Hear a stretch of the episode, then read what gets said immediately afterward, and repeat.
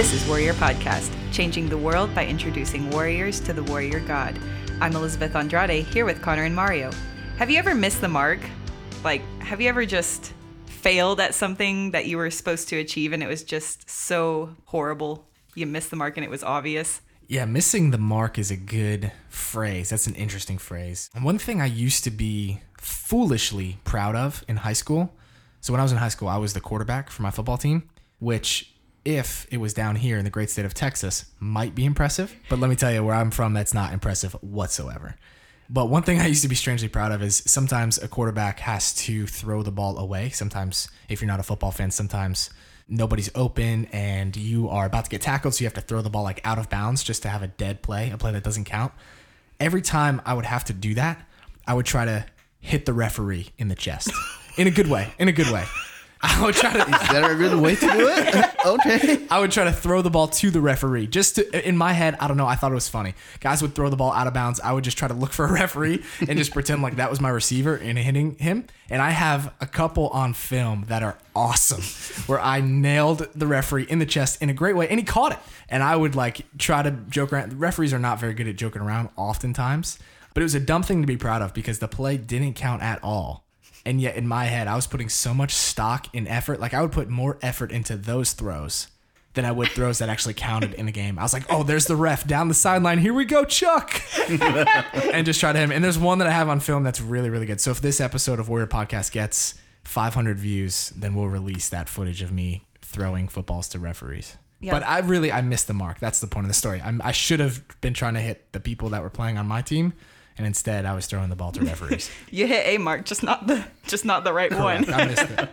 I don't know. What about you? Oh, I miss the market pretty much every day in the kitchen. Mario's a little chef, and ah. every time he prepares food for me, he tells me that he misses the mark. Oh. He he's does. one of those. Oh my he's one of those humble guys where he thinks that it's not that great, and yet it's like the most delicious dessert I've ever had in my entire life. No, Connor's being too nice. I, I, I do not think I'm good at cooking whatsoever, but That's not true. There it is, right there. That's what I'm saying. Yeah, see, see, he's missing he the mark. literally just cooked me this like spe- what is it, flan? yeah, it's something like that. Educate the that. people, mm-hmm. bro. that was delicious. If this episode gets 500 views, we'll release the recipe to Mario's flan. Okay. oh my goodness. Now you're making me nervous, If man. this gets over a thousand views, then he'll make flan for you. Woo! uh, okay. Which one of the thousand? we'll do a raffle, maybe. There you go. We'll figure out how to do that. Yeah. Yeah. Okay. We'll Makes figure that out. Stay tuned, Warriors. Stay tuned. But missing the mark, I mean, we see this in scripture. What would missing the mark be referring to in scripture? a dirty word, boys and girls. Ooh. A dirty So word. rated that? R podcast. Yes, please, eh, children. If anyone under the age of 12 is watching this or listening, we don't have video yet. Maybe one day. The word is sin. It's a word that we don't like to talk about. It's a word that makes us uncomfortable, and rightfully so. Rightfully so. That word makes us uncomfortable. But we do see, to your point, Elizabeth, this idea in Scripture of missing the mark. And the words used for sin in the Bible can be translated literally missing the mark. Wow. I would never think about that that way. When we hear sin, I think I think the first thought is actually God's wrath.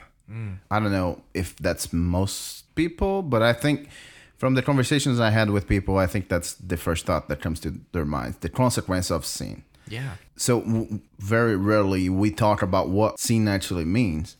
And that's a very interesting way to define that. Yeah, I think you're spot on, man. I think when when most people hear the word sin, they think of the street preachers, right? They think of the street preachers. You're going to hell. Yeah, repent. You have sinned. You are going to hell. Or they think mm-hmm. of, you know, the most angry people, whether on social media or elsewhere in real life, who are describing this idea of God's wrath and and screaming about God's wrath. And it is, it is one of those concepts where people think they understand what it is. But when we examine the We scriptures, can have a different perspective. yeah, I think we get a different perspective. I think we get uh, certainly, certainly a more nuanced perspective of what sin is from the scriptures. And that's why we're going back to the basics. Yes. So, when we think about sin, the first place that we see it in scripture is our favorite passage because we seem to refer to this one a lot. Um, but in Genesis 3, it seems to be the first glimpse that we get in the scriptures into sin. we really have talked about Genesis 3 quite Sure a bit have. on the old warrior podcast. But yes, let's take a look at Genesis 3. This so just a quick recap, story of the Bible. If you've been with us since day 1, you already know what we're talking about. And praise be to God for you, you warrior theologian. We're talking about the story of the Bible. So, the first two chapters of Genesis, we see creation. We see God create a wonderful world within which humanity will flourish. And yet, only in chapter three, not that far into the book, It's really unfortunately. Genesis is the first book, so we really didn't make it that far. It's really unfortunate that things get screwed up very quickly. So Genesis 3 is where we see what we often refer to as the fall. And again, if you've been with us and you've listened to our Story of the Bible series, you know where we're going with this. If you haven't, we would definitely recommend that you go back and check that out as we take a deep dive into this chapter. We're just going to do a basic overview of some of the things in Genesis chapter 3 and then uh, discuss this kind of nuanced definition of sin that, that I think the Bible provides. So, since we've been so familiar in Warrior Podcast with Genesis 3, it would be a good time maybe to press pause on the podcast and check out Genesis 3, give it a good read through, and then come back and press play. So, having read Genesis chapter 3, let's talk about what we see in here about sin. I think that we see a few things happening here in Genesis 3. So, hopefully, Warrior, you've read this passage and you are somewhat familiar with it. If you have listened to the Story of the Bible series again, I think that that would be a helpful resource for you in this. Now, as we look at Genesis 3, there, there's a debate among scholars as to the nature of the first sin in Scripture. And may, I just want to maybe throw this out there and just get your guys' thoughts. I don't know that it really matters, spoiler alert, but it's, it's kind of interesting to think about. So, most often, if you guys had to summarize in one word how people most often describe the acts of Adam and Eve in Genesis 3, what one word would you choose? What one word do you hear most often? Rebellion? I think that most often people paint it as a rebellion, right? They talk about this rebellion. Adam and Eve rebelled against God. And in some sense, I think that's true, but that's not, I think it's kind of clearly not how Genesis 3 presents the first sin. I think that the picture painted here is disobedience rather than rebellion per se. I think that that has a little bit of significance, and we can talk about that a little bit. But for the most part, it's just kind of an interesting thing to think about. Uh, I do think that sin is an act of rebellion against God. I do think that sin is also disobedience against God. But I think if you look at the language of Genesis, John Sailhamer is an Old Testament scholar. He is all about this kind of idea that the language in Genesis is God inviting people to obey. Basically, obey and flourish. And so Adam and Eve disobeyed, and therefore they didn't flourish. I remember when we did the series Delighting in the Trinity about the book, um, something that really opened my eyes in there was that Michael Reeves talked about the sin was that Adam and Eve loved something more than they loved God because they chose to do the opposite of what God had said to them. Yes, we're kind of walking through a, a little basic military training. Yeah, yeah, yeah. We didn't talk about that. We didn't even that's say that. We just led you right into it, warrior. But we're gonna we're going through some of these basic concepts. So last week we talked about grace. This week we're talking about sin. Over the next few weeks we're going to talk about some basic yet fundamental concepts that we think are important. Dare I say, imperative to the Christian life. And over the next few weeks, that what you just said, Elizabeth, is a concept I want to talk about a lot Yeah. because I think that that is true. I think that that is most true.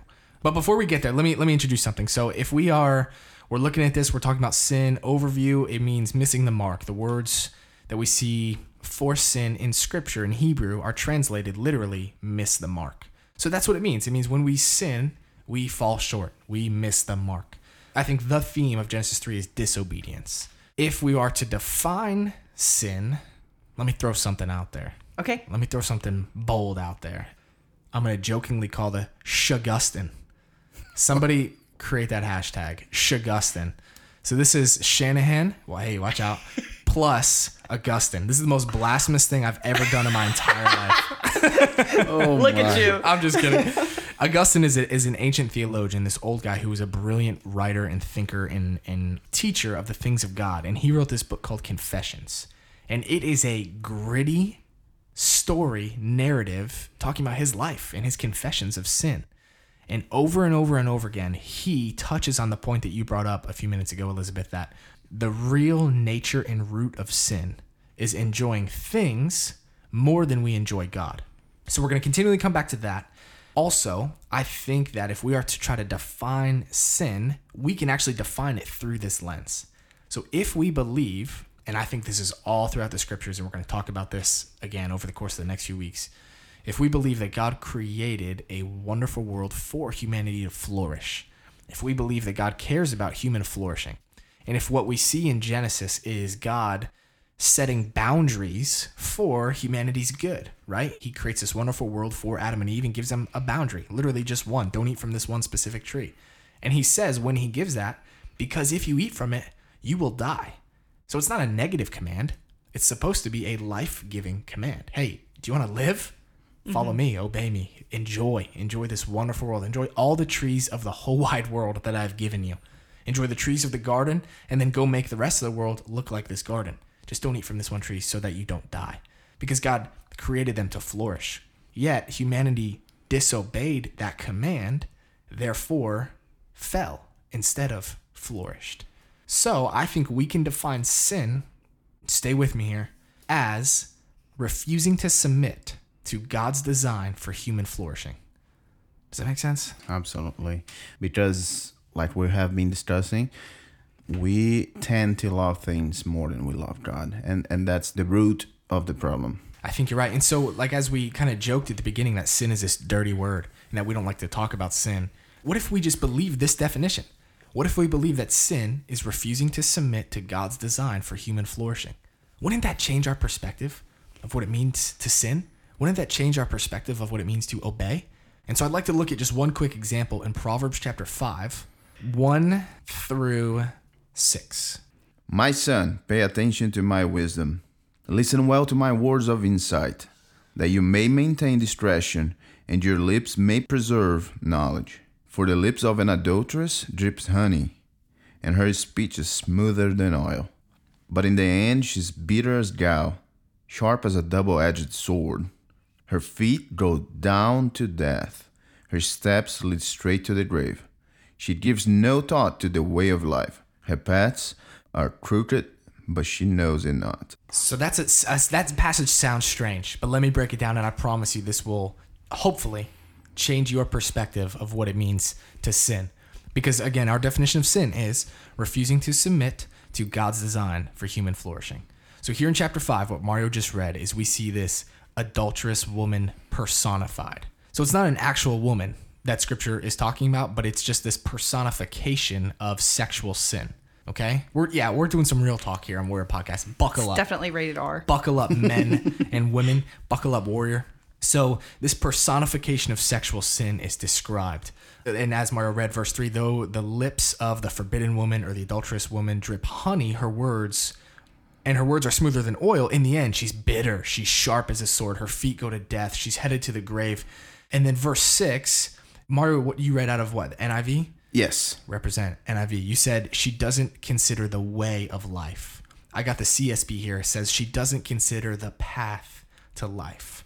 Now think about that sentence for a second. We're talking about sin. We're talking about sin personified.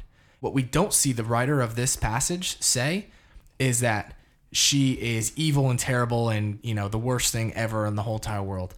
We see some strong language here, but the the point made is that she doesn't consider the path to life. Mm-hmm. She doesn't consider the way of flourishing. She refuses to submit to God's design for human flourishing. And I, I just think that if we can wrap our heads around this and say, okay, sin doesn't mean that I'm the worst person ever, or like I just think that our presuppositions based off of what we see from street preachers or the internet can really corrupt our view of sin. Sin is terrible, and we're going to get in more into this. We're going to talk how even more terrible it is. Yet at the root of it, we need to understand that like sin is evidence that God is inviting us into something deeper. Sin is evidence that God is inviting us into the way of life. And when we sin, this is what we're doing here, Proverbs 5 6. We are not considering the way to flourishing. But in that is some good news because that means that there is a way of flourishing. It definitely involves hard things like repenting and shifting our allegiance and um, turning around, shifting our perspective. Yet, I think that that there is good news in this definition that there is a way to life. There is a way to fullness of life. It's found only in Jesus Christ. But that path to flourishing is there. And what sin really is, is refusing to submit to God's design for that path to flourishing. And isn't it beautiful proof of love that God gave us that we can choose? We can choose to follow Him Yes. and flourish. Isn't it awesome that we can simply deny sin and say, hey, I don't want you in my life and I'm free. Through Jesus, we can say that. And we can definitely flourish. Yeah. Yeah. We see that with Joshua looking out at, at the entire nation of Israel, looking out before this people, this this army and, and this nation. And he says, Choose this day whom you will serve. Choose life. Choose to serve the Lord. Choose to obey the Lord, and you'll find life and flourishing because God will keep his promises. If you choose to disobey, you will not find flourishing. You will find death in the grave, and your life will be bitter. It was great to dive deeper into and go back to the basics of what sin really is. And I think it's so important um, to look at it from this perspective of refusal to submit to God's design for flourishing, because then we can understand that it, it really is all about Jesus and God saving us and transforming our lives. We dove into it a little bit this week, and next week we have more. We're going to talk about sin again. So join us next week for the basics of sin part two. Thank you for listening to us. If you want to trust in Christ, or if you want to learn more about making Him the authority over your life, or if you want to learn more about us, send us a message on our Instagram at WGMHQ. That's WGMHQ. We will make sure that someone gets in touch with you. This has been Warrior Podcast with Connor Shanahan. Warrior God Ministries' mission is to change the world by making disciples among military members and first responders and equipping them to be disciple makers and missionaries in their respective communities for the glory of Jesus Christ.